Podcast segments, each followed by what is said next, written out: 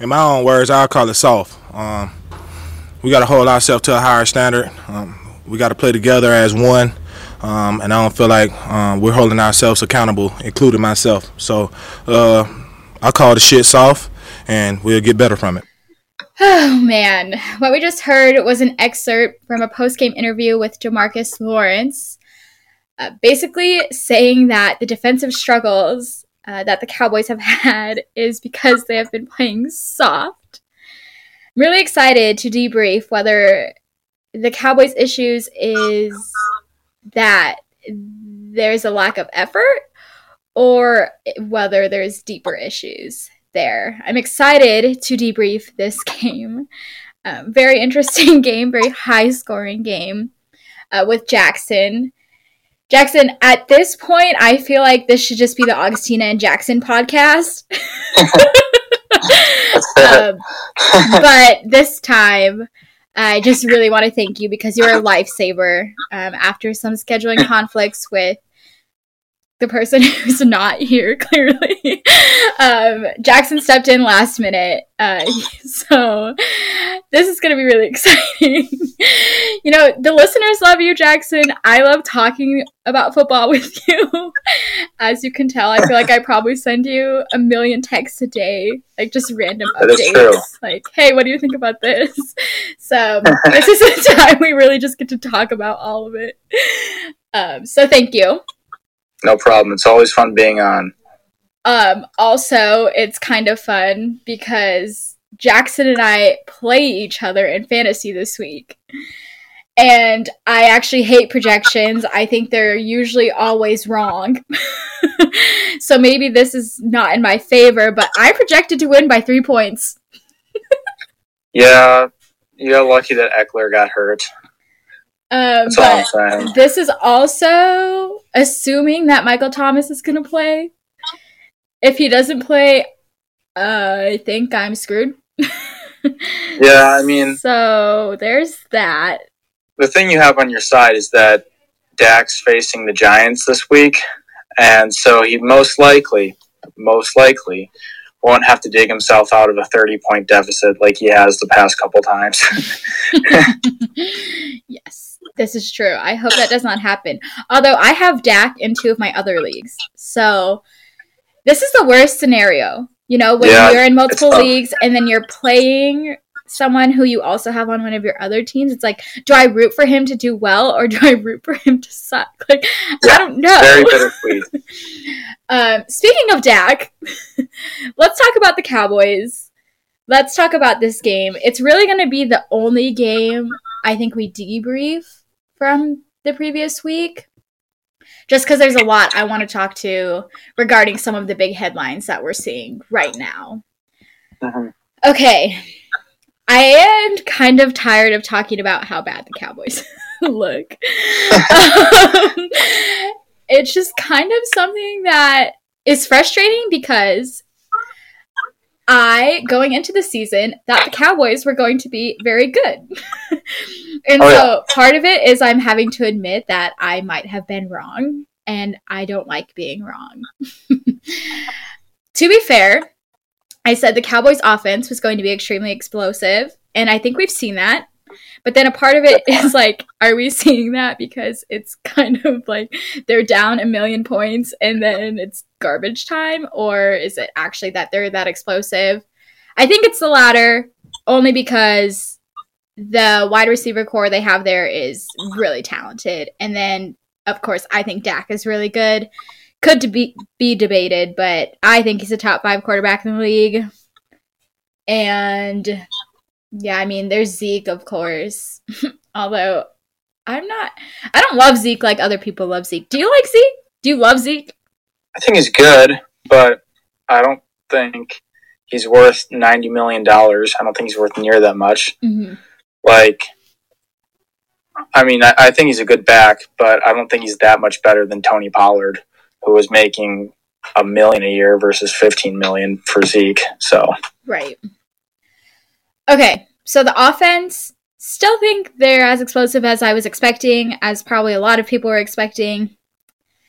Although I was also expecting the defense to be just as good, not okay, maybe not just as good, but I was expecting them to be good.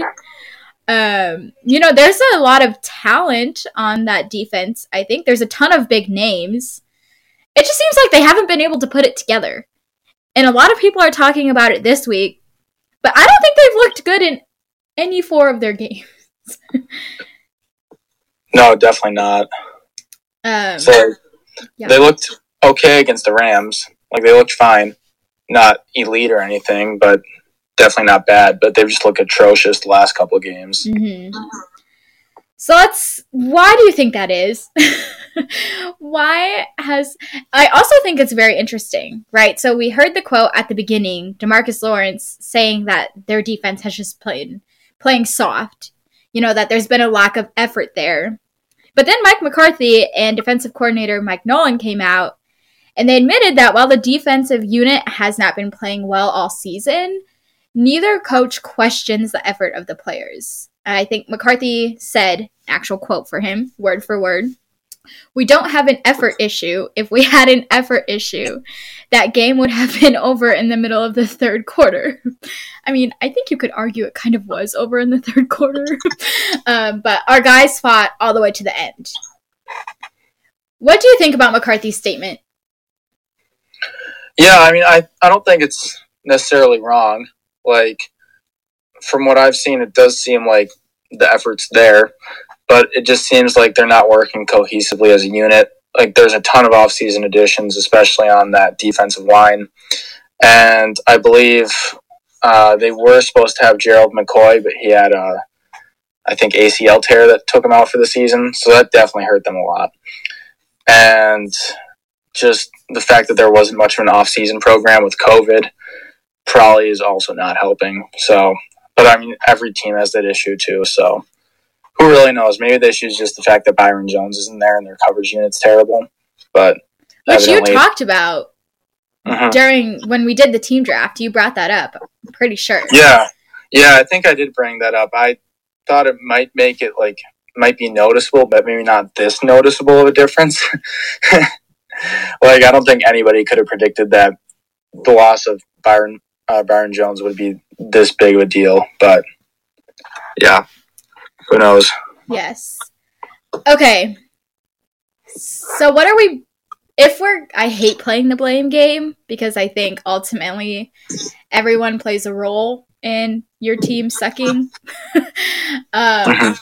but if you had to blame a certain individual, um, whether it's or the offense or the defense, coaching, what are you blaming the start of this? I mean, so the Cowboys are one and three, but I really think they should be zero and four. yeah, very um, close. What are we blaming this on? I would have to blame it on just the defense as a whole. Like, I don't really think you can blame the offense a ton. I mean, there's been a couple turnovers that they shouldn't be having. I think Zeke's had two or three fumbles and like lost two of them. And uh, Dak's had one or two fumbles with a couple interceptions. But you can definitely not blame this on Dak. Like he's had a couple turnovers, but he's also been playing out of his mind when he hasn't been turning it over. So I think you're putting this on the defense. The fact that the Browns put up like 40 points in the first three quarters uh, this week, and against the Falcons, they put up I don't remember 35 in the first three quarters or something, something like that. I don't remember exactly, but yeah, that's who I'd probably blame it on, just the defense as a whole. Yes, I would definitely agree. But okay, as far as the first four games. but then I also have to look at the bigger picture, and I really think we all need to be looking at the bigger picture the reality is the Cowboys have been trying to make the Super like Jerry Jones has been trying to get the Cowboys to appear in the Super Bowl for like 25 years. For reference, I'm 21. You're 21. Mm-hmm. That's longer than we've been alive. Yeah. And I personally have kind of always had issues with Jerry Jones. I think he's kind of more of a celebrity. yeah. um, but the reality is, clearly there hasn't been any success. um, okay, I don't want to say any success that's dramatic, but I mean, technically, like they haven't even made a Super Bowl appearance nor won one, right? I don't even think they've made it to the NFC Championship game since 2000 or like since pre 2000. Yes. Okay, see, proving my point. And we've seen coaches turnover, of course. We've seen quarterbacks turnover. We've seen everything else turnover. But there's one thing that stayed the same. Mm-hmm. And I think at one point you need to look at who that is. And I mean, the reality is, he's chosen to pay some of these guys a ton of money. That mm-hmm. You brought it up. I don't think Zeke deserves that much money. No, yeah, um, exactly. And then, of course, some of the guys on the defense, I think they're kind of showing they weren't worth the amount of money he paid for them. Um, I brought this up to you. I think whatever it was, I texted it to you, and I was like, "Why are we not putting more blame on Jerry Jones? like, why yeah. is he just getting swept under the rug?" Literally, I've heard Mike McCarthy's name come up. He, this man has coached four games, you yeah. know, and to say, "Oh, is it time to fire Mike McCarthy?" But you're not even like gonna look at Jerry Jones. That is just so crazy to me. I don't know. Am I being dramatic? Am I exaggerating? Or do you think Jerry Jones also deserves some blame? Oh, I think he definitely deserves some of the blame. Like the fact that he extended Zeke before Dak and uh, Jaylon Smith before Byron Jones. I just think those are both bad decisions. Like in just about no universe is a very good middle linebacker worth more than a very good cornerback. And in no universe is a really good running back worth more than a very good quarterback. So I don't get those moves at all. I don't think I ever did.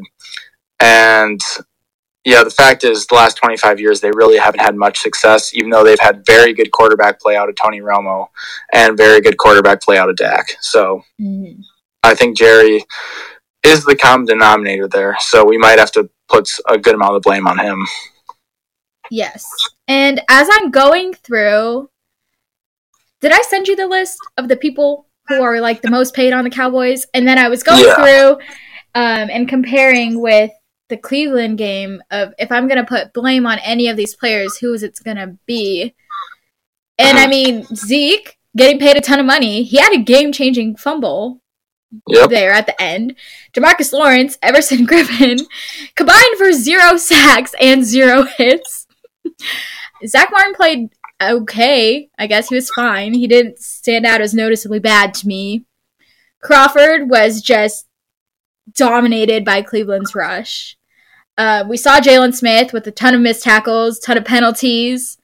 Somebody was talking that he didn't even look like an NFL linebacker during parts of that game. And ultimately, Jerry Jones put this roster together. Yep. Um, that is very true.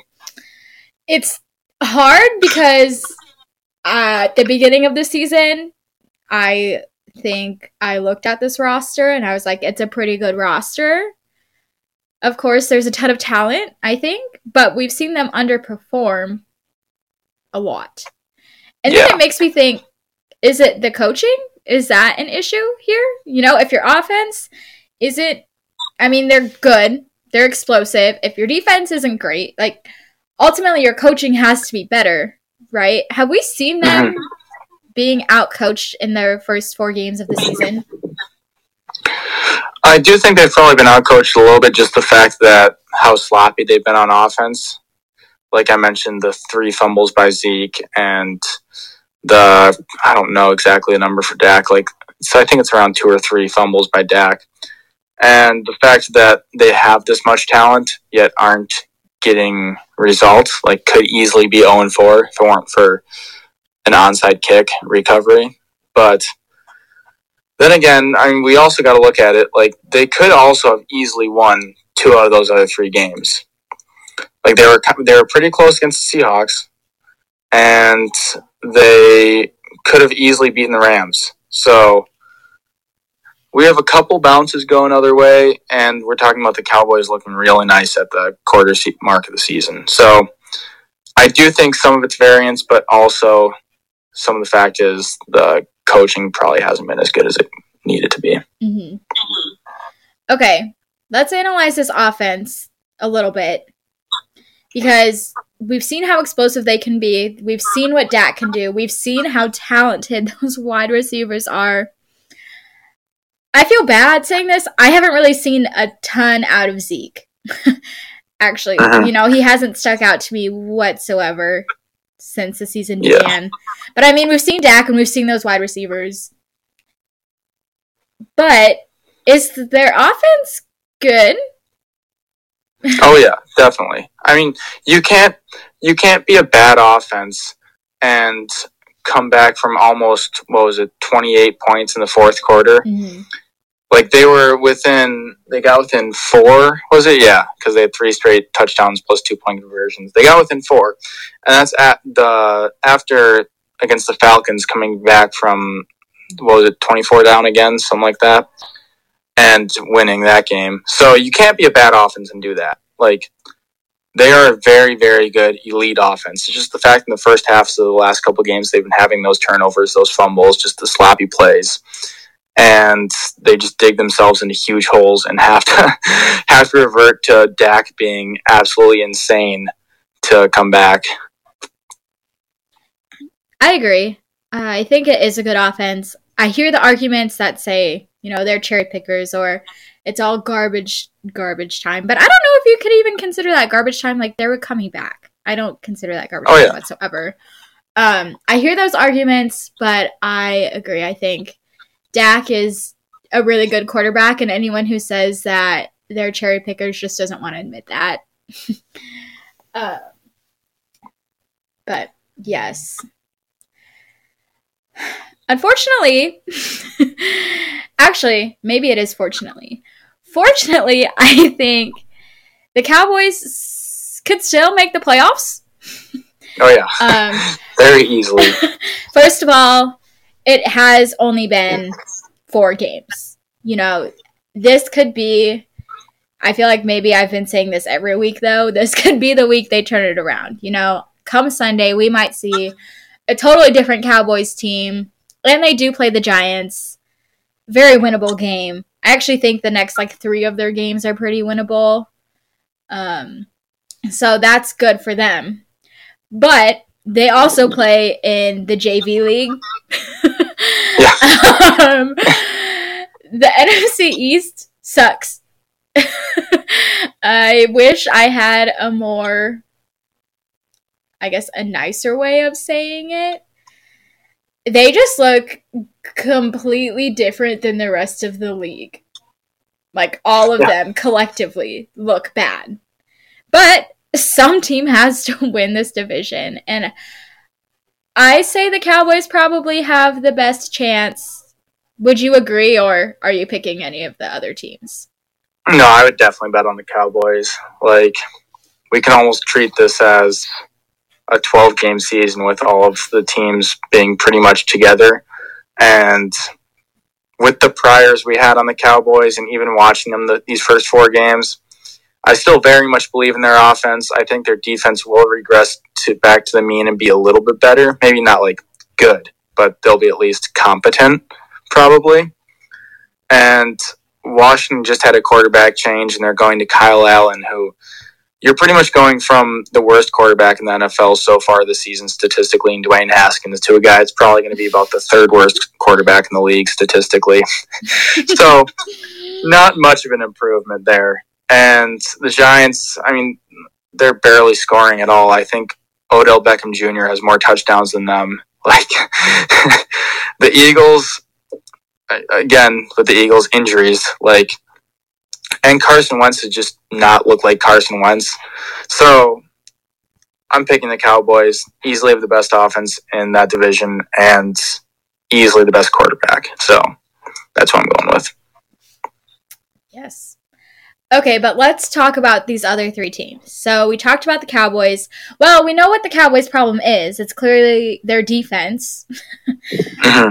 How do they I mean, they've allowed 146 points in four games. That's a ton of points. Yeah, it's ugly. Um, what do they need to do? You know, they have the talent, they have the people there. What's going wrong and how do they fix it? I honestly don't know exactly what what'll fix it, but I think if they just keep playing, I mean, honestly, probably the biggest argument for fixing it is their next four games. the fact that they're facing the Giants, Cardinals, football team, and Eagles. So I think I think that'll definitely help their defense a lot. yes. Probably. the odds are definitely in their favor. um I think I want to make the argument here that we know what this team does well and that's everything their offense does, except that they turn the ball over a lot. Yeah, um, definitely. They've turned the ball over nine times in the first four games. Yeah, that's um, a lot. And that's a lot, especially considering their defense only has two takeaways. Um, so I think at this point, another thing that might help is to just let the offense help the defense by not turning the ball over. yeah, um, you definitely. know, longer possessions and limiting the amount of possessions their opponents get would help as well. Yeah, I would definitely agree. I think it was against the Falcons. They had two turnovers that were on their own 30 or something around there, mm-hmm. and that's not going to help the defense at all. right, and I feel like they were back to back. Yeah. Weren't they? Yeah, because they were both in the first half because that was the week I had three Cowboys starting and the guy I was facing had three Falcons starting. So the first half, I think he outscored me about 50 to 10. And the second half, I outscored him like 60 to 10. So it ended up working out, but it was a tale of two halves. Mm-hmm. Okay, so let's flip we have the Cowboys. Let's go to the team that's leading this division. yeah. The Eagles. um Yes. Okay. So let's talk about them. I They're leading this division. What is their record right now? Like one, two, and one. One, two, and one. And the reason they're leading it is because they have that tie. like, yeah. only in the NFC East are you going to lead your division because you have a tie. yeah. Um, so there's that. Also, I saw a stat somewhere where it was like the last time the first place team of a division through four weeks had one or fewer wins was 2005. Nice. Yeah, that's a long time. yeah. Do you know what division it was? No, tell me. Oh, I really wanted you to. Know. It was the NFC North. oh yeah, nice. Do you know who it was? What team? I actually don't know the team. That'd be very. I have no clue. Uh, that was the year before the Bears went to the Super Bowl, so they're probably good, but I don't know if they'd be leading the division at that point. I mean, if, I, I'd probably guess the Bears, but I'm not really sure. Yeah. Okay, wait. They went to the Super Bowl that year? No, the year after. Oh. So it was 2006 they did. Like the 2006 season, I should say. Mm-hmm. So, what do you think the biggest problem is for the Eagles? Well, their biggest problem right now is the fact that Carson Wentz forgot how to play football. Do you think like, he forgot how to play football or he forgot how to throw the ball? Or are those like the same thing? I guess pretty much the same thing. Okay. Either one, tomato, mm-hmm. tomato. But uh, he just does not look like the Carson Wentz we saw in 2017 when he was an MVP candidate. And if he would have finished the season, he probably would have won MVP. Or even 2018, where he was maybe not MVP level, but he was still pretty good. Like, he was solid. And last year we kind of saw a little bit of decline in his play, but not a ton. But this year it's just I get the fact that he has no weapons at all. I shouldn't say no weapons. Miles Sanders is a good player, but uh, I get the fact that he has pretty much no weapons and pretty much no offensive linemen. But he just looks lost back there. Like his footwork looks terrible. He even on some of the easier throws. He's been missing his receivers, mm-hmm. and he just doesn't look like he has pocket awareness. Like like I said, his offensive line is terrible. I think they're on their fifth backup tackle or something, something just insane. And but we still got to give some of the credit on those sacks to Carson Wentz, especially in Week One when they took I think seven or eight sacks against the football team. Their offensive line was actually rated as the 12th best pass block win rate that week, and that's uh, been one of Carson Wentz's biggest things that he needs to work on his fact that he takes so many sacks and doesn't hold on to the football that well. you brought up the offensive line. yeah. Um, how do they fix this whole thing with Carson Wentz? I've told you that I'm very much on the Jalen Hurts bandwagon. I want him to like start tomorrow if he could. um, but the reality is, you're just paying Carson Wentz too much money to do that. Yeah. Ooh, how do they fix this? Is it a confidence thing? Is it a. Is he just like completely incompetent now? I honestly What's no wrong? I legitimately have no clue. Like, we haven't seen many quarterbacks just forget how to play football like it seems like Carson Wentz has and maybe maybe it's something to do with coaching. Maybe they haven't been coaching him well enough the past like two years or something. Maybe he has gotten complacent in his off-season workouts and hasn't been doing enough there. I honestly have no clue. Like this, the way to or how to fix Carson Wentz goes above my head. I'm I'm not sure. I think at this point, only Carson Wentz can fix Carson Wentz. Yeah, pretty much. Um, so he should probably do that sooner rather than later.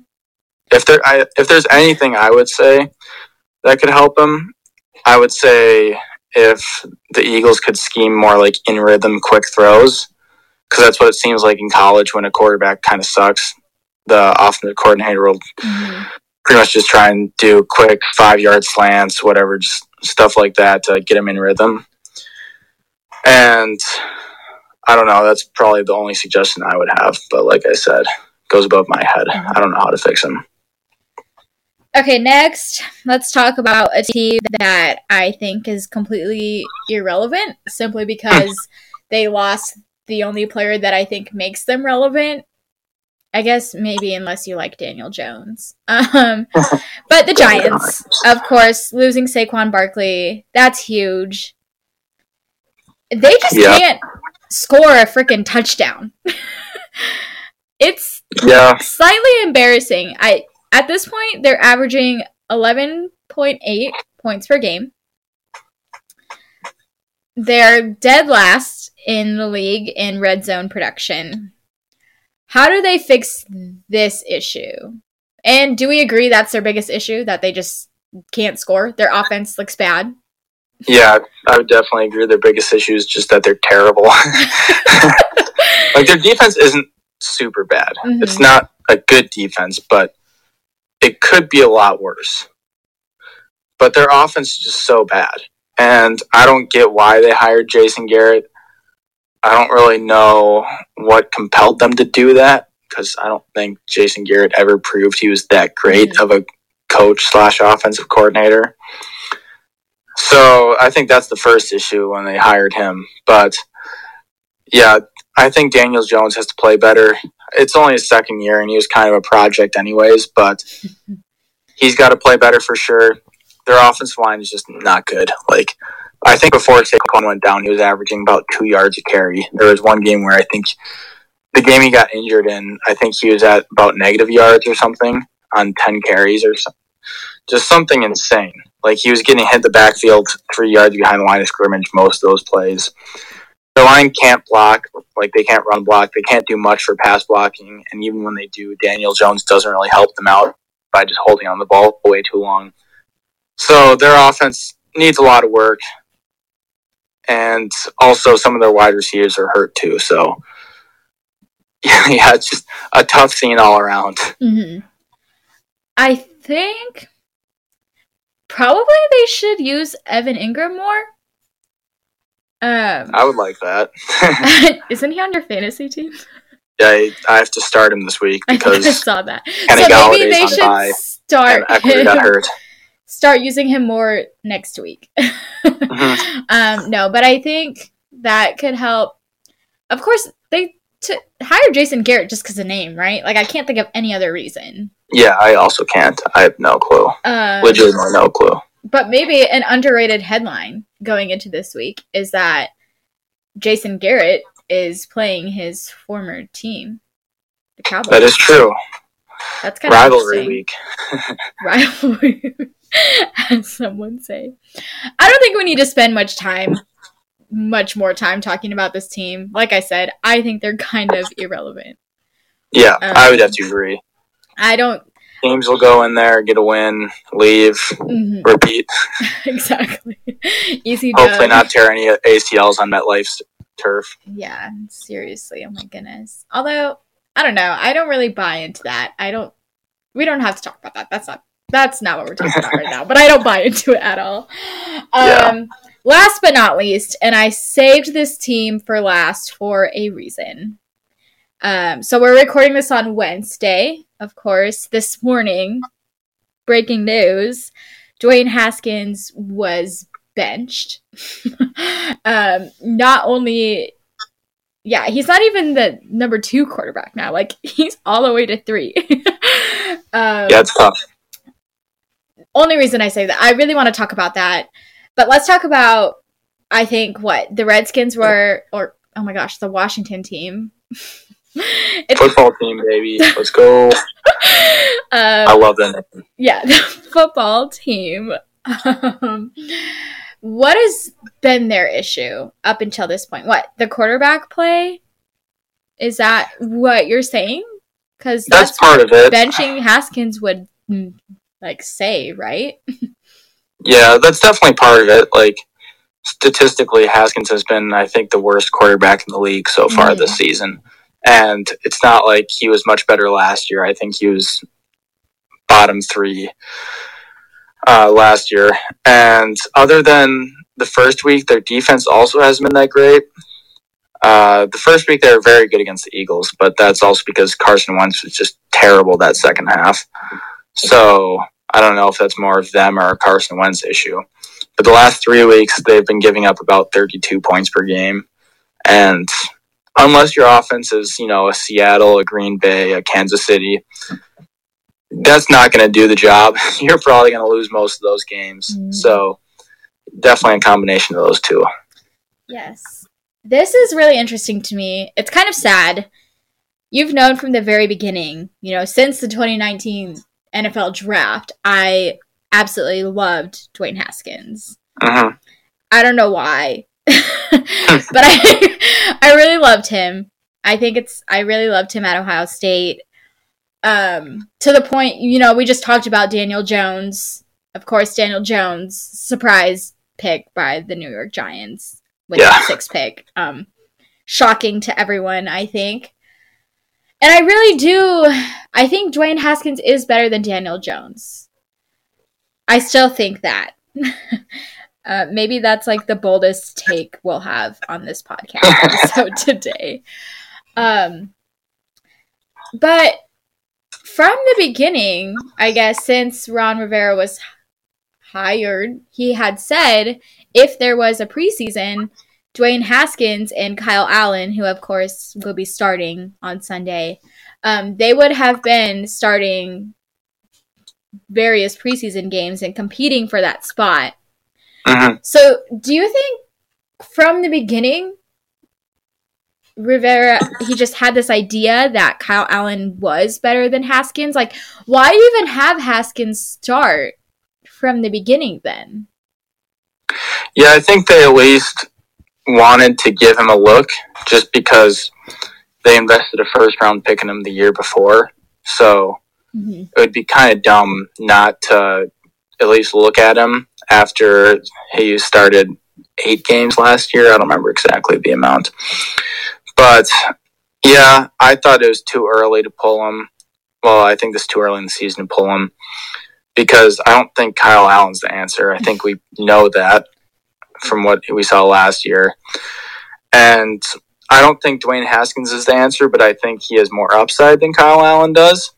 And I think you should probably take a longer look before maybe this offseason. Worst comes to worst, if you're really bad and you end up getting a top five pick, there's either Trevor Lawrence, Justin Fields, or Trey Lance there. Mm-hmm. So take a chance on one of those guys. Yeah, it's the timing of this just seems so strange to me. Yeah. Like it almost feels like he treated the first four games as the preseason games. and it was like, okay, it's not working. We're going to try Kyle Allen now. Yeah. But like who's to tell him those four games counted? um toward their record, of course. It's just I don't know, it's really interesting to me. I think the other thing is for these quarter these rookie quarterbacks, so Daniel Jones, Dwayne Haskins, et cetera, et cetera, et cetera you know you're expected to produce but you're also expected to develop uh, mm-hmm. and it just seems really unfair to me that you would i hate saying that because life's not fair we know. But it doesn't make sense to me because i don't think you can fairly judge haskins. Like his offensive line is not good. He doesn't have eh, like hardly any receivers. Um it just doesn't make yeah i don't know. I don't know how you can judge him fairly. I think at one point um it was said that you need like a ton of attempts i guess like pass attempts to really fairly judge a quarterback. I don't remember the exact number mm-hmm. but it was rivera who said it. Um it was like in the thousands though. So it was like a big number. Yeah. But just for a perspective, like Haskins has only had 140 attempts, right? Like, yeah. I you haven't even seen enough snaps at that point to judge him. I don't know. It's very interesting. Do you think that this has anything to do at all with um, the connection they had, um, him and Kyle Allen in Carolina? Oh, I'm sure it has at least a little bit to do with it like I don't think if Kyle Allen and Ron Rivera weren't on the same team last year, I don't think they're doing this this early. They would maybe do it later on in the season, but I don't think Ron Rivera would be so eager to just switch over right away mm-hmm. to Kyle Allen.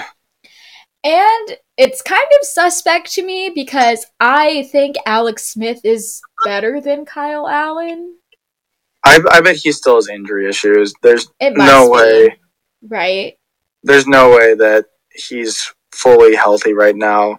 Because if he were, yeah, he would definitely be starting. Because mm-hmm. there's no way anybody, especially with a chance to win the division, no way anybody starts Kyle Allen over Alex Smith. Especially not a smart guy like Ron Rivera. Mm-hmm. Definitely. I just, it's something that would make sense to me if Allen is definitely going to make the team better. But I don't think he's going to make the team better, so you might as well just leave Haskins in there and let him develop, right? Yeah, that's pretty much my opinion. I think that he makes the team marginally better. Like maybe they could sneak an extra win out of there. I don't know, but I think at this point developing Haskins and seeing if you have something in him mm-hmm. is a lot more important than saying, Do I have something in Kyle Allen? Which I don't think they do. I think you pretty much know what you're going to get with Kyle Allen. That's going to be not that great production. Maybe an okay backup if your starter gets injured, but other than that, you don't really want him starting games. Mm-hmm. I think the other thing, and this is the last point I have to make about this, is you're going to bench him now. If you don't give him this time to develop, you don't even give him time to like build any trade value for yourself, right? Like at this point, what do you do? He yeah. you took him in the first round, and he hasn't performed spectacularly um, uh-huh. in the past couple years. And then you bench him now. What is he just gonna be your backup forever? Like not even your second, like your third quarterback? because you can't trade him, right? What are you going to get for Dwayne Haskins? You're not getting much, that's for sure. Right. It just it makes sense to me. The timing doesn't make sense. Ultimately, I don't think the Redskins are going to be a super. Although their defense is good, I will say probably the They're best. okay. They're not I, the greatest, but I think up to this point, their defense is probably the best in this division, which isn't saying a lot.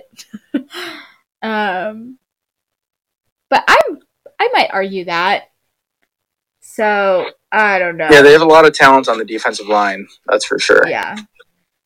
Ugh, it just the whole this whole morning, this whole day, I've been trying, like I'm trying to justify it, and I I really can't. Um, but I don't know. Maybe Kyle Allen's gonna come and he's gonna be like the greatest quarterback we've ever seen, and then I'll take yeah, back everything I said about this benching decision. But up until now, I Someone had also sent me a, little conspiracy theory that maybe he just got in trouble with the team. But everything that Ron Rivera has said would not suggest it was like he got in trouble with the team. It would suggest that he just doesn't think he's good enough, right? Yeah, that would be my guess. I always thought Dwayne Haskins was a good guy. I never heard much bad stuff about him, other than when he forgot to go out and take the final kneel in his first win last year. but that was just pure excitement. I don't mm-hmm. think you mm-hmm. can really blame him on that. Yes. Let's end this segment. Um, I'm going to end it with this little quote thing that I read on ESPN. Um, but it sums up these four teams, and I want to know your thoughts. I think it's really funny. I also think it's extremely accurate. The Dallas Cowboys can't stop a nosebleed. The New York Giants can't reach the end zone. The Eagles barely have a recognizable offensive lineman or wide receiver. And the Washington football team doesn't even have a real nickname. Are they yeah. wrong? yeah, that's just about all true. Can't can't argue with any any of those. oh man. Okay. Let's transition to talking about the rest of the NFC though. Just for comparison, the NFC East has a combined record of 3, 12, and 1. The NFC West has a combined record of 11 and 5. so, there's that. That's pretty good. Um but let's just talk about the NFC for a little bit, literally like less than 2 minutes ideally. We have the NFC North North. I cannot talk. The NFC West and then the NFC South. And I think these, I mean, maybe not the NFC North, um, but I think the other ones are competitive. I also think yeah, all, definitely. I also think all three of them are good. Yeah, I would have to agree. Um, so I don't really know. Like maybe the NFC East should just like leave. Yeah, just kick them out. Just not. We don't need them this season. um. Okay, so we have the North. Of course, we're both taking. I'm assuming the Packers out of that division. Yeah, I would. I would like to take the Packers. Mm-hmm. I think the Bears could make a run for their money, but at the end of the day, I'm betting on Aaron Rodgers over Nick Foles. So, right. even if the Bears defense is a little bit better, mm-hmm. but top two teams in that division that I think have a chance. I think if two teams were to make the playoffs, it'd probably be the Packers and the Bears. Yeah, I think the Vikings dug themselves a big hole starting out 0 3. Yeah. If they have a chance to come out of it, but it's going to be tough. It's going to be very tough, especially with how good the NFC West is and the fact that the NFC West gets to face the NFC East and just feast on them. So it's not going to be easy for them. so let's move on to the NFC West. You just talked about it. Um, yes, I this one is tough for me. Who do you think the best team in the division is? I think at this point we have to go with the Seahawks. I mean, you have Russ cooking, and scary sight for everybody else in football. So that, along with the fact that 49ers have all their injuries, Jimmy Garoppolo quarterback. Well, when he comes back, I guess now for now it's Nick Mullens. Not the greatest either one. Like Jimmy GQ is okay, but nothing like elite tier like Russell Wilson. The Cardinals I watched this weekend against the Panthers, and they just looked terrible. Like they, well, their offense just looked terrible. I should say. like I, I don't get it. I thought I was I had high expectations going into the game, and they just looked like gross. Right? They looked bad, which is weird because the first week the off like they looked really good. like I don't think I'm trying to I'm trying to remember, but Kyler Murray barely had any throws that went past like five yards past the line of scrimmage. Yeah. And it seemed like there was all these check downs and bubble screens and the Panthers were just able to sniff him out so easily. And they're at one point, I think Kyler was had like 25 attempts and 100 pass yards for about four yards per attempt, which was just gross. Mm-hmm. Not what you want as a quarterback. But then he had that 75 yard run, or however long it was 60, 70. And stats looked a little bit better, but I was definitely expecting a lot more out of the Cardinals. Mm-hmm. And the Rams are pretty solid. Can't go wrong with the Rams, but they'll definitely be in there till the end. But I don't think they'll be able to beat out the Seahawks. Yeah. I think. Oh boy. Okay, after like what was it? 3 weeks ago or whatever, we talked about like could all of these teams make it into the playoffs? Yeah. like, and then of course I really thought about it, and I was like, probably not because they're gonna beat each other up. Yeah, definitely. Um, they're gonna hand each other some losses, that's for sure. I don't know if I can say this, um, but I think the Seahawks are probably the best team in the division, and I actually don't think it's that close. Um, yeah, at this point, at the quarterback situation, I probably can, agree. Can I just tell you though, it's really funny because I'll talk to some of my friends here in Seattle who are also Seahawks fans. Um, but of course, they don't look at football the way I look at football. They look at the Seahawks, and that's really it. They don't really mm-hmm. analyze mm-hmm. it, the rest for what it is. Yeah. and I'll say things like, "The pass rush is really bad, though," and then instantly I get accused of not being a fan they're like, "Oh my god, she's the fakest fan I've ever met." and I'm like, "You can still be a fan and point out things that are bad. You know, that's definitely a thing you can do."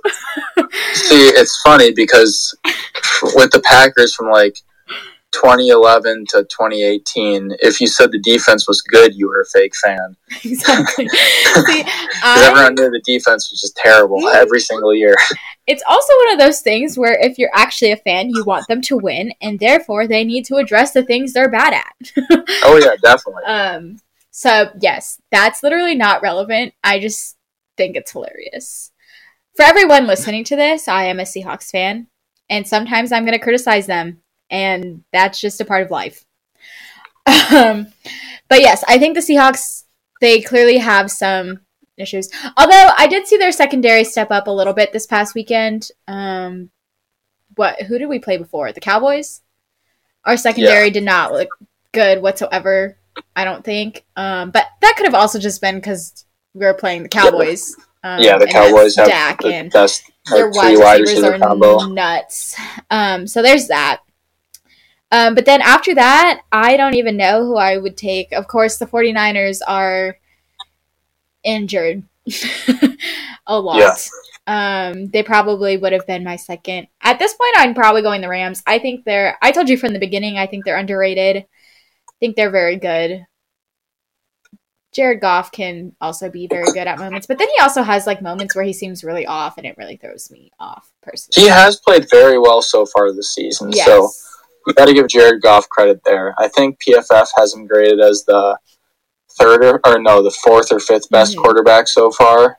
And if we use Ben Baldwin's EPA plus CPOE index, mm-hmm. I think he's around one, two, three, four, five, six, sixth best in that. So he's played very well so far. So whether it's him improving or McVay improving, Uh, either one, he's done well. Mm-hmm. And um, Jared Goff, fun fact: last week I put in a waiver request for him, and a certain someone also did, and I sad. got him. Very sad. Yeah, I wanted him. and then we have the NFC South. um, no transition whatsoever. Uh, but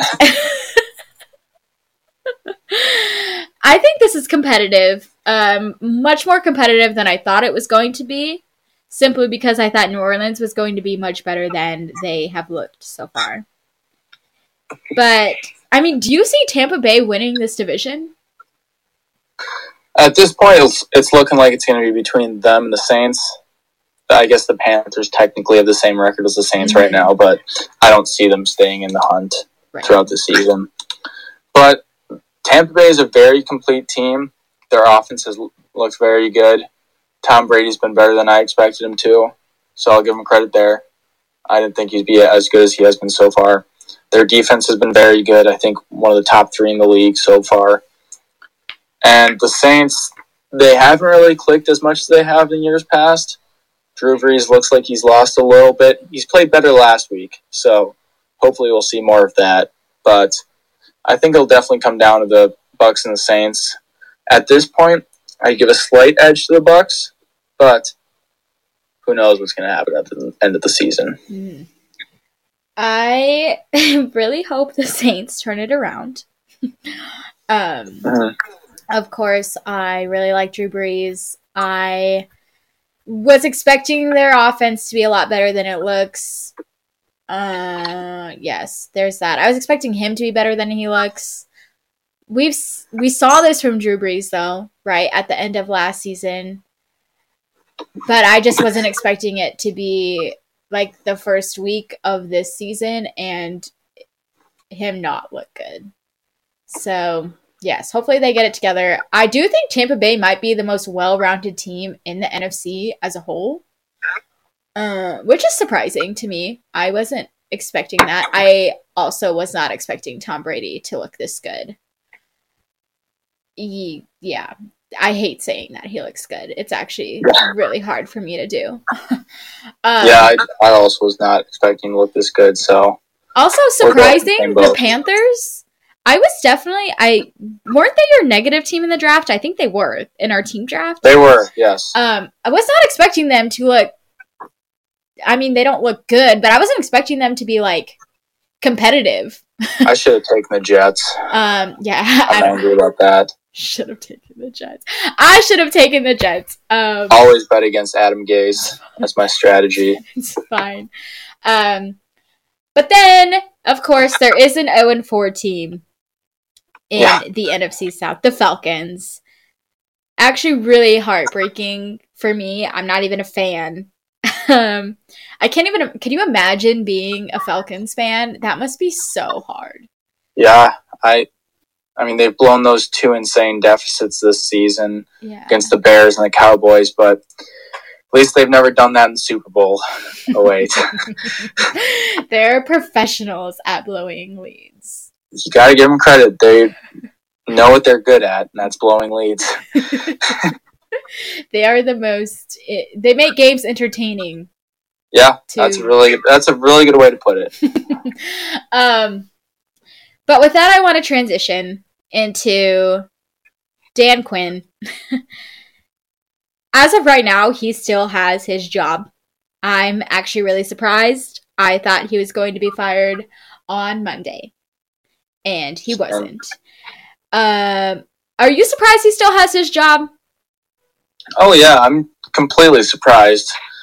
I think uh, pretty much ever since 2016 and Kyle Shanahan left, their offense has been mediocre, even though they've had Matt Ryan, Julio Jones, and a bunch of other weapons. Mm-hmm. Their defense has been pretty much always middle of the pack or bad. And that's and what his like thing is. Yeah, and Dan Quinn's supposed to be a defensive savant, so they they haven't been good in that area. And I think pretty much every year you look at at the end of the season who underperformed. Kind of seems like the Falcons are up there at like every single season pretty much since 2016. Mm-hmm. And the fact is this last game he just coached terribly. I don't I don't know if you watched, but at the end of the first half, he pretty much just gifted the Packers a touchdown by calling two timeouts when the Packers pretty much had to go 50 yards or I think it was about 50 or 60 yards in one minute while they had one timeout. And on first down, they do a draw play, and Dan they get about five or six yards, and Dan Quinn calls a timeout after it. And I was talking to all of my friends because we were all watching it, and I was like, I don't get why he called that at all. Like, if they would have gotten one or two yards on the draw play, then maybe. But you're still going to have at most about a minute when you get the ball back, and I don't think you can do much with that. And then later on in the drive, on a fourth and one with I think 50 seconds left in the game, he called another time or in the half. He called another timeout, and the Packers ended up going for it and getting about a 22 yard chunk play and then scoring on the next play. Or I don't know if it's that play or the next play. Either way, they ended up scoring because of Dan Quinn's idiocy on that last drive and calling two timeouts. So I thought that was enough to get fired because no logical person calls those two timeouts because you're probably not going to score in a 40 second time span with one timeout if you're the Falcons getting the ball at their own 25. So I don't get it. I thought it was stupid, and I think he's underperformed just about every season, so I would fire him. I'm really happy you brought that up.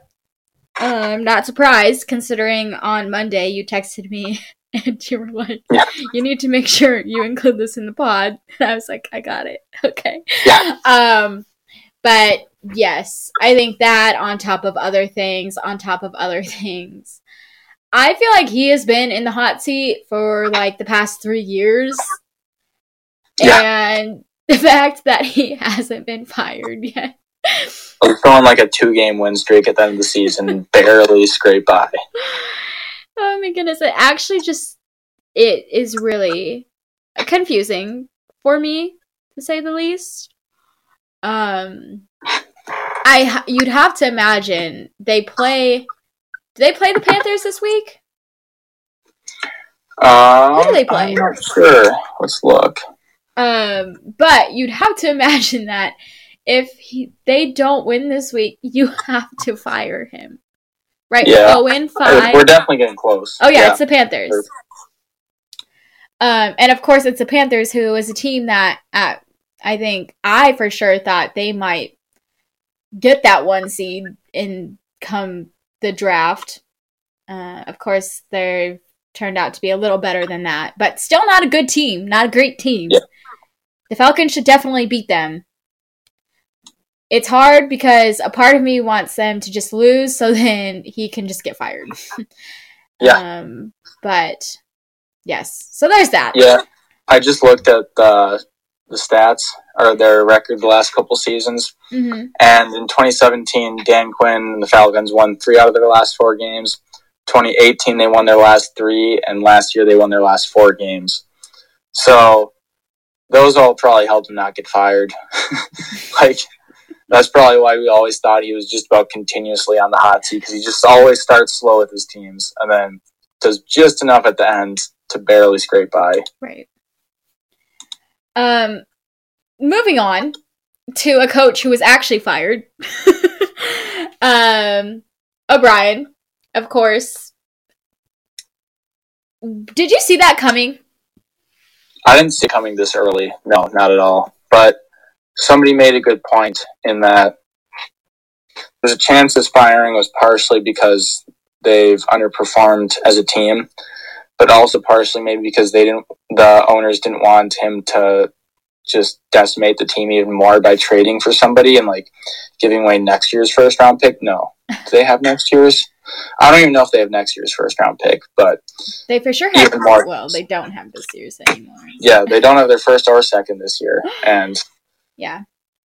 Yeah, so that's gonna be tough. I think kind of like the Dwayne Haskins thing. Um, it makes sense to me, but again, the timing doesn't make sense. And I after thinking about it, it really feels like he was fired as because of the job he did as a GM, not yeah, necessarily the job he did as a coach. Not saying he's a great coach, but I don't think he's a bad coach. No, I also don't think so either. Uh, but there's also allegedly a blow up between him and JJ Watt. Yeah, I was gonna bring last, that up last week. I think something like that. Mm-hmm. and he was very much still not happy after the Vikings game when they lost this week. So right. Um. Yes, I was going to bring that up. How much of a role do you think that played in this decision? Oh, I'm sure if that didn't happen, he'd probably still be coaching them just because JJ Watt's the heart and soul of that locker room. He's maybe the heart and soul of Houston. Like I get James Harden is probably a bigger star in his respective league, but just thinking back to what JJ Watt did during Hurricane Harvey, and I think he raised what was it five million or something dollars, something money. insane, and he really represents Houston at this point and that Texans organization. And if he blows up, probably takes a lot to get him to be that point. It's a tough scene for Bill O'Brien, mm-hmm. especially when they didn't win this last week. Yeah. I. it just doesn't make sense to me because we saw all of these ridiculous trades he made. I'm not even going to name them all, but, you know, like, we saw them. um, and it, probably you should have fired him a long time ago, like after he made the first mistake. they should have never made him GM. Yeah, that too. It almost never works out when you're a coach and a GM. Mm-hmm. Like Bill Belichick's pretty much the only one, and I don't know if he's technically GM or technically president of football operations. I don't remember, but mm-hmm. he's pretty much the only one where it works out. Yeah, I, that's just because Bill Belichick. Right. I don't want to spend any more time on this, um, but I do want to just ask you this question quickly. I think there are going to be multiple jobs, head coaching positions available at the end of the season. Um, of course, Houston. I think the Falcons. I do think by the end of the season, Dan Quinn will get fired. Yeah. Um, the Lions definitely in that mix. Uh, mm-hmm. Who else? The Jets. Um, which of these positions is the most appealing to you? Out of those ones, I would. Am I missing if, anyone? Am I missing something like super obvious? Obvious ones. I don't think there are any other super obvious ones because Joe Judge just got hired in New York, so he'll stay there for at least one more season. Right. Uh, Zac Taylor's probably still safe within Cincinnati yeah, I'm, I think that's probably just about everybody. But what about Jacksonville? I guess yeah, Jacksonville. Doug Marrone, he yeah. still coaching them. Uh, yes. I think so. I think he is. I don't think he got fired, but I guess yeah, it is. Potential. It is. Yeah, good call. That could be a potential hot hot seat, but I don't think I think they played well enough so far this season where probably not just considering they barely had any talent on that roster. Don't talk and, about Gardner Minshew that way. okay. I said barely. I love Gardner. I love the mustache man. Um, but magic. Yeah. Uh, I think out of all of those like four jobs or whatever, I think it's probably the most desirable just because they have Deshaun Watson. Like they lost a lot of their picks. Like they're not having a first or a second round pick this season. and I think they don't have either a first or a second next season. It's like either they lost their first or they lost their second in 2022. But I think still with that, you have your franchise quarterback. Even though he's getting older, you have JJ Watt. So you have some talent. They made the playoffs the last couple seasons you can at least work with it. I don't think there's much to work with in New York with the Jets. I'm not a believer in Sam Darnold. I think with a better offensive coach, he'll be better, but I don't think he'll ever be a star like Deshaun Watson. In Atlanta, you do have talent, but Matt Ryan is also getting older, so and underperforming too. So, and then what was the other team we mentioned? The Jets. The, uh, the oh, Jets and the are, Lions. The Lions. Yeah, the Lions. I mean, I don't th- I, I don't think their uh, their roster is barren with talent, but it's not like it's overflowing either. Mm-hmm. Like probably a solid job, but yeah. not super super great. Uh, super fast. I completely disagree with you. yeah. Um, I look at this Houston position, and I don't think I'd. Of course, if you have the opportunity to be a coach in the like a head coach in the NFL, you take it because there's so few of them. Yeah. Um, but it's if you have multiple offers, I would not take this Houston position. I don't see. I mean, other than Deshaun Watson, I, there's not a ton of talent on whatsoever. Of course, there's JJ Watt, but isn't he like going to be a free agent? Is he? I honestly don't know. I'm pretty sure that's a thing. Um, and you mentioned they don't have any picks in. Well, they yeah. have picks, of course, but not like group. Yes, early round draft picks. Um, so you're kind of stuck with what you have for a decent amount of time and it's going to be really hard to be successful, I think. Um, I almost look at it and I think the Jets could be interesting, right? Because they probably going to get that one the first pick of the draft, you know, probably going to get Trevor Lawrence. Like, do you look at that and you're like, "Oh, I could work with that. I could work with Trevor Lawrence and we could build around him kind of thing." I don't know. I think something to think about, some food for thought let's move on. Oh my goodness, this is going so long. Um, uh, let's see, let's see. Just quick COVID update as we look forward to this week. Of course, woke up to news that Stephon Gilmore had tested positive. Two more Titans players tested positive. What do you think protocol should be as far as rescheduling games? Because I personally think if you can't play because too many players on your team have tested positive, um, then probably you should just have to forfeit. Like that's something that I think you have to take on as a team. Um, and especially if you're not following protocol, like safety things before, then like I had heard Stephon. I don't know if this is true or not. Actually, I should fact check it, but I think it was because I'm pretty sure it was like Adam Schefter. But um, Stephon Gilmore had flown to Kansas City on the quarantine jet. Nice. That doesn't make any sense to me. Like, what? I'm trying to understand. Yeah, I don't get that. So there's that, but it's like, what? What do you think? And then, I mean, we heard Ben Roethlisberger come out and say that the Steelers got the short end of the stick after their game last week was postponed. And I think that's so accurate. You know, like they're forced to take their bye week early. Not only that, but it's like before all teams have had their bye week, now they have to play so many games straight without any, like, without a week off. And then they didn't do anything wrong. you know, like no one on the Steelers had tested positive. What are your thoughts? Yeah, I think I think it's tough because I think the NFL is stupid and didn't have like a week 18 or week 19 ready to go. Mm-hmm. I think they should have had that because it would make it a lot easier for rescheduling. But they still could do something like that and just move uh, instead of having a two week window between the NFC and AFC championship and the Super Bowl, just have a one week window and just push all of the earlier games before the Super Bowl back a week.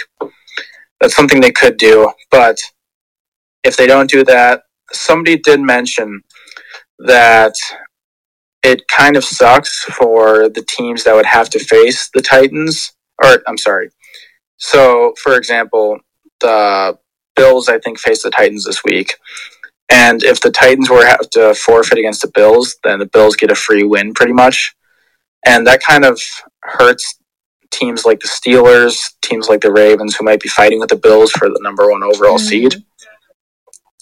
And somebody mentioned maybe just give the Titans a loss and don't give the Bills anything, which I think would be a solid solution. But I think it's I think it's tough if you're not going to implement any sort of like week 18 or week 19. I think it's right. That nothing's going to be smooth. it's hard because I mean, from the very beginning, I was a hater, of course. I didn't think the NFL was going to be able to do this season successfully. Um, and then, of course, the first couple weeks went fine, and then it went all downhill. And I don't want to say, like, oh my gosh, it's not going to finish. The season's not, like, it's done, you know. but they're definitely going to have to figure something out because I think this is something that's going to keep occurring. You know, as long as they're not in a bubble, and I'm not suggesting a bubble, I don't think that's plausible, really, with the amount of teams yeah. and the amount of players. But yeah, it'd be insanely hard to do. Mm-hmm. Did you did you see that? I think it was going around Twitter today. It was like one of those memes, and it was Bill Belichick and it was oh, like, yeah. Belichick's always playing like y'all are playing. Wait, what is it saying? Y'all are playing checkers, checkers, and he's playing, playing chess. chess. And then it was a picture of Stephon Gilmore like giving Patrick Mahomes. yeah, I saw that. That was very nice. Um, it would. I mean, we saw it with Cam having to sit out this past weekend. I wish we could have talked about that game. Um, but it really would be unfortunate if we see all of these star quarterbacks getting COVID, and I mean other players as well, like JJ yeah. Watt, et cetera, et cetera. Yeah. Definitely gonna have to figure something out. But yes, I think that's all we have time for today. It has been yes. We talked about the NFC East for way too long. Like they're way too bad to get that much talk time. Yeah, that's very true. I hope I never have to talk about them again. yeah, it's just kind of gross. just kind of gross division. It's like a dumpster fire. What other? Yeah. Let's just spend five minutes talking about all the bad things we could compare them to. no. Um. Unfortunately, I mean, I had prepped you with a question before, of course, how I always end this. Mm-hmm. Um, but I don't even want to do that question anymore, just because we don't have that much time, and I think we only have time for maybe one question. Um.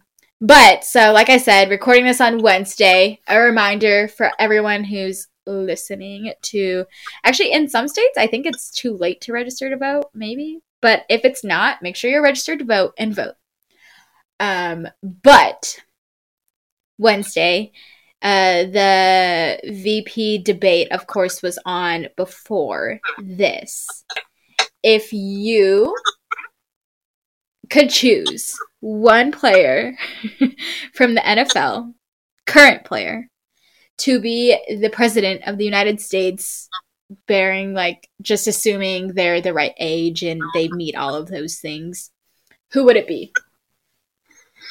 Oh, president of the United States. So there's a couple good options you got in there. Okay. You could choose the president of the Players Association. Uh, uh, goodness, Brown Center, J.C. Tretter. Mm-hmm. Because. I've read some of his stuff. Very smart man uh, very intelligent. He's a former Packer, so I like him personally. Obviously, I got to give Aaron Rodgers some love because you think Aaron Rodgers would be a good president. I think he'd be a good president.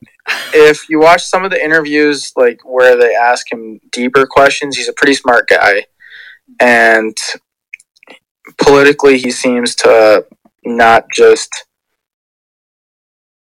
he seems to think through issues from what I've seen and try and just resonate with people. I guess I don't know.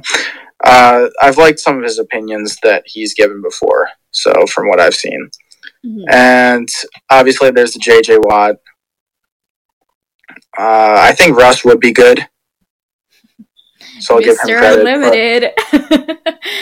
if I'm gonna have to choose,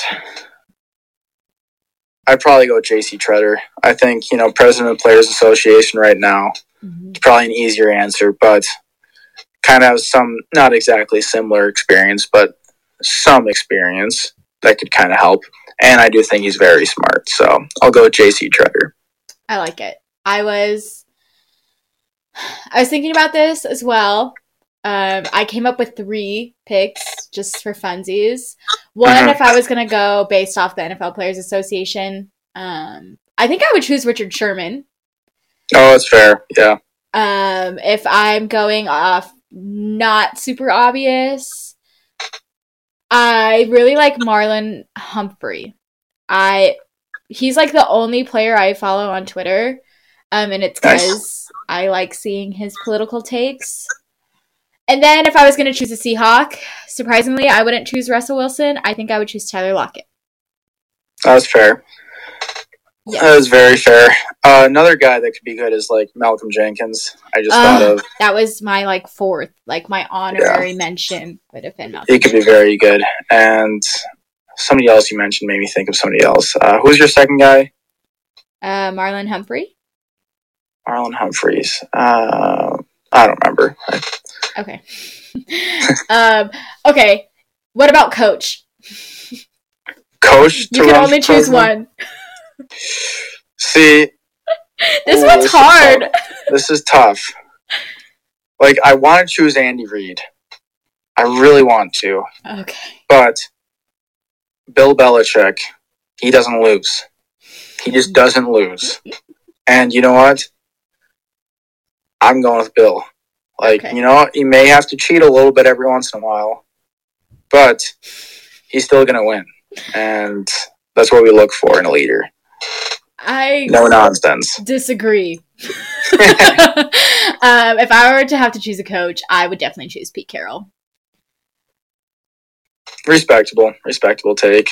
I honestly couldn't think of anyone else. There's no bias in that decision whatsoever. I just think he's a great leader, and I love listening to him talk. I think I think probably majority of coaches slash players are politically aware, um, but I just really enjoy Pete. I guess. Um, yeah, I think that's a respectable call. With that, uh, we're just gonna end here, and thank you. Oh my gosh, I didn't even say the name of the podcast until now. Thank you nice. for listening to the Extra Yard with Augustyna. Of course, I'm Augustyna Jackson, also featured today, also featured on like 90% of my episodes. So there's that. so far, it seems like. Um, yeah, everyone but one. To be fair, there's only been like five, but yeah, that's fair. um, but of course, I want to hear what y- everyone else has to say. So if you have a player that sticks out instantly who you think would be a good president and or coach of course i'd love to hear your thoughts. Maybe share this with them. Tell them that you'd think they'd be a great president. Uh, thank you for listening. I look forward to next week's episode where hopefully i do not have to talk about the nfc east again